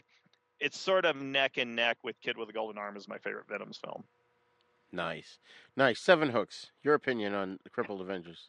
Loved it. I uh, I was going through some of my old Southern screens recently, and I, I used to that that was the uh, Shaw Brothers in-house magazine that they used to put out once a month, and uh, the issue I was looking at was covering Crippled Avengers, but at the time it hadn't been released, and the working title in English was Handicapped Avengers. Um, I I loved it. I, I it's it, it was another one that I actually saw at, at the same theater in San Francisco, uh, uh, the Four Star, uh, back in the late '90s. But there was actually a 35 millimeter print, and I believe it was probably I think it was if, if I'm not mistaken, it was the same exact print that was probably used by Crash Cinema. Because I know that was floating around for a while in different theaters for different screenings, but because it, it had that same scene, um, you know, where the guys like you know, uh, the, they're trying to uh, disclose the fact that uh, Sun Chien actually has real iron feet on the guy, yeah and uh, I think that that scene was uh, in this this particular print was kind of screwy, or there was some frames missing, but uh, it's like, yeah, that looks a little familiar. I loved it. Um, the in comparison to being in the same theater watching Five Venoms uh, and Crippled Avengers, uh, the audience for this one, on the other hand, loved it. Um, I really loved, in particular, the scene where uh, uh, Philip Kwok Choi is, uh, you know, he's already blinded and he's just taken in. You know, they go to the teacher to, to train them, uh, you know, martial arts styles, uh, to, you know, according to whatever their particular handicap is. And the very first thing he does is throw uh, the teacher throws some leaves in the air. And his very first attempt, he just like manages without being able to say a goddamn thing, just throws these darts behind him and like catches all three leaves like perfectly. So that's he's got a career ahead of him. Um, and then the other, just one other scene of note that I love was the uh, and I, it was shot very well, I thought, or very effectively, was the uh, where Lo Mang loses his hearing and like there's pretty much a sustained silence for about two minutes on screen. Yeah. Yeah, that But uh, yeah, loved it. that was great. Patsy, what about you? I mean, I'm going to have to echo what these guys say. Um, but I mean, if this is the, if you're looking for a superhero film, like this is it. Like, it's it really is. You know, like how you would want like Marvel to to to really take over and do um, you know fight scenes and handle superheroes, you know, or DC or whatever. I mean, the closest that um, I can correlate these two, like if you want to talk about, you know, actual like because the movies, forget about it. The movie fight scenes are absolute atrocities if guys aren't shooting lasers at each other. Um, it's 900 cuts for a 30 second fight. Like uh, you lose me. But if you want to talk to me about the hallway fight scene in Daredevil, like Oh, the TV yeah. show, or Yeah. the the prison hallway fight scene in The Punisher, Right. Oh, yeah. or the uh, the the four way fight with the Defenders, where all four of them are going down the hallway. Yeah. Um, yeah, like those few, like that's that's done right, and like this really gave me a sense of like those types of fights where it's you know these these awesome characters and um, you know kind of tailoring the cinematic style to um, to the, the the various disabilities of the characters you know like the silence you know for the for the deaf character like that's it's almost like the story is being told from their point of view because like that ah i just i love the way that worked. Um i will say though the the thing with the the metal legs all i can think of was the Steven Wright joke it's like i once knew a man with wooden legs but real feet yeah. That's Uh, hilarious. but yeah, it's it, it's so well done. Um, like you know, it, it obviously has you know some of the the you know the, the cliche stuff that you know you're gonna find in every one of these movies, but I really I really can't recommend this one enough. Like this this might be my favorite so far. Nice. Nice. I'm glad you got a chance to finally see it because we'd been sort of dancing around it because I had already covered that on episode two. But Oh, I'm gonna I'm gonna rewatch it because I had to I had to watch it at like double speed, but you know, um, right. so I'm gonna rewatch it, you know, to catch all the, the subtleties and nuance. yeah. but yeah like the uh just i really liked the the characters. I liked the the depth of uh of the uh you know the the the storytelling. You know and it, it- again it's you know typical uh shaw brothers film where someone's wrong and it's like i'll avenge you. Oh no now now i'm an idiot. Uh yeah.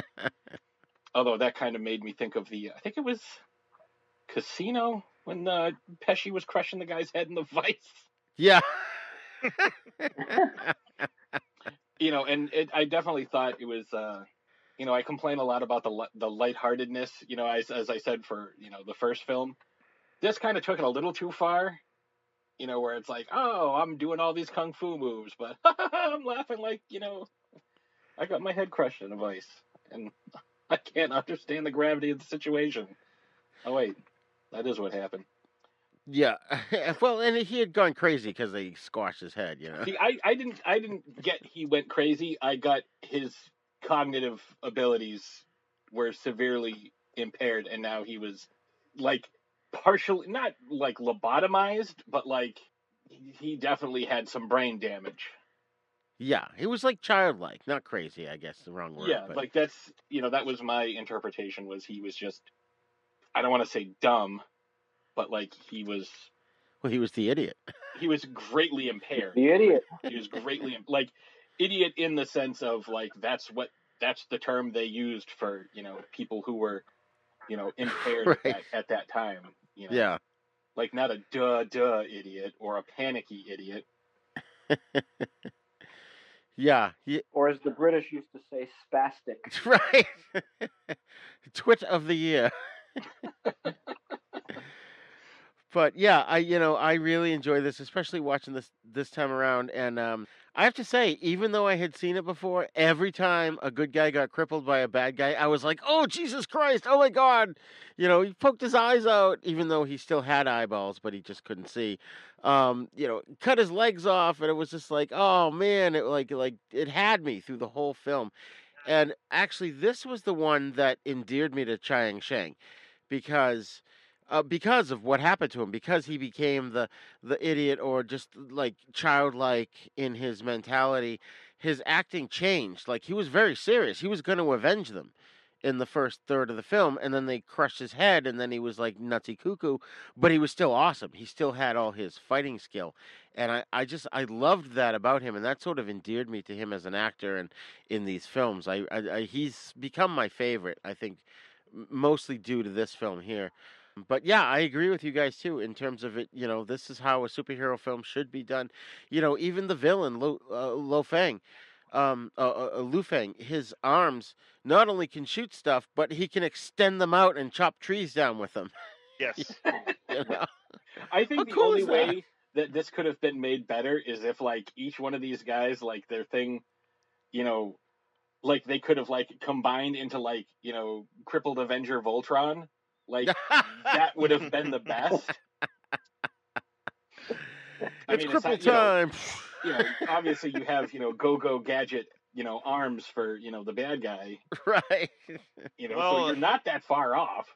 I, I can add to that. You've actually made a good point because I believe the uh, Go Nagai robot cartoons were very big on Hong Kong TV at the time. I would not be surprised if something Ah. like uh, Getter Robo G or Yep. uh, Grendizer inspired the uh, idea of these metal hands that shoot darts Yeah. and blades. I Yeah. wouldn't be shocked at all because it looks just like them. So probably had an Tranzor Z, influence. yeah.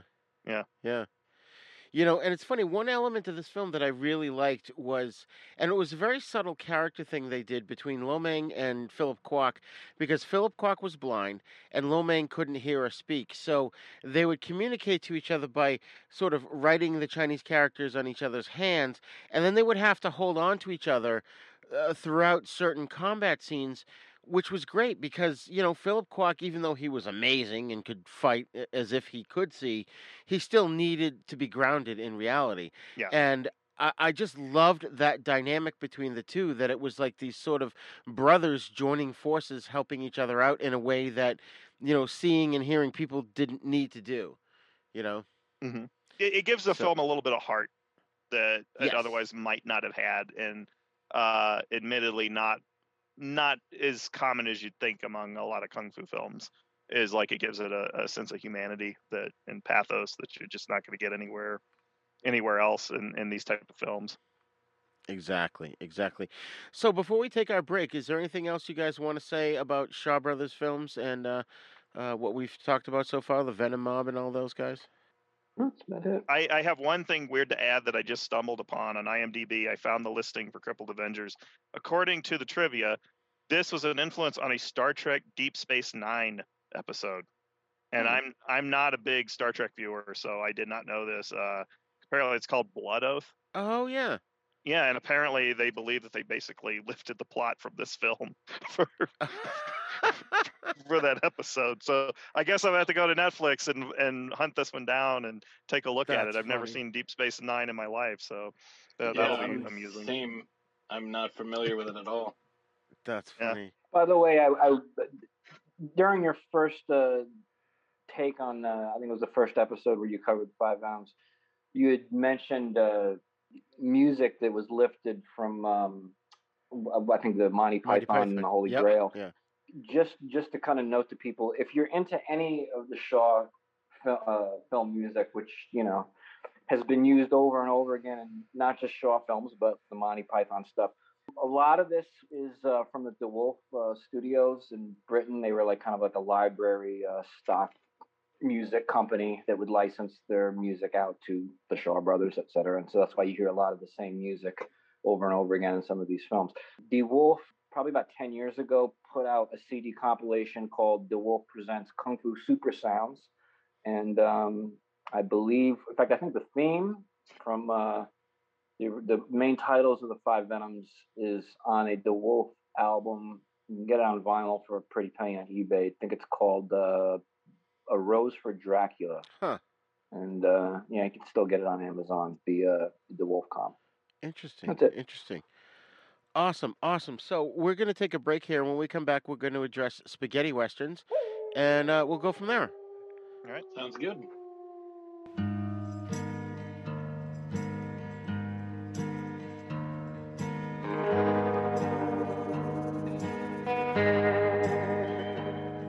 Well, thank you for joining us on part one of our The East Meets the West primer. We hope you enjoyed it. We hope you learned something.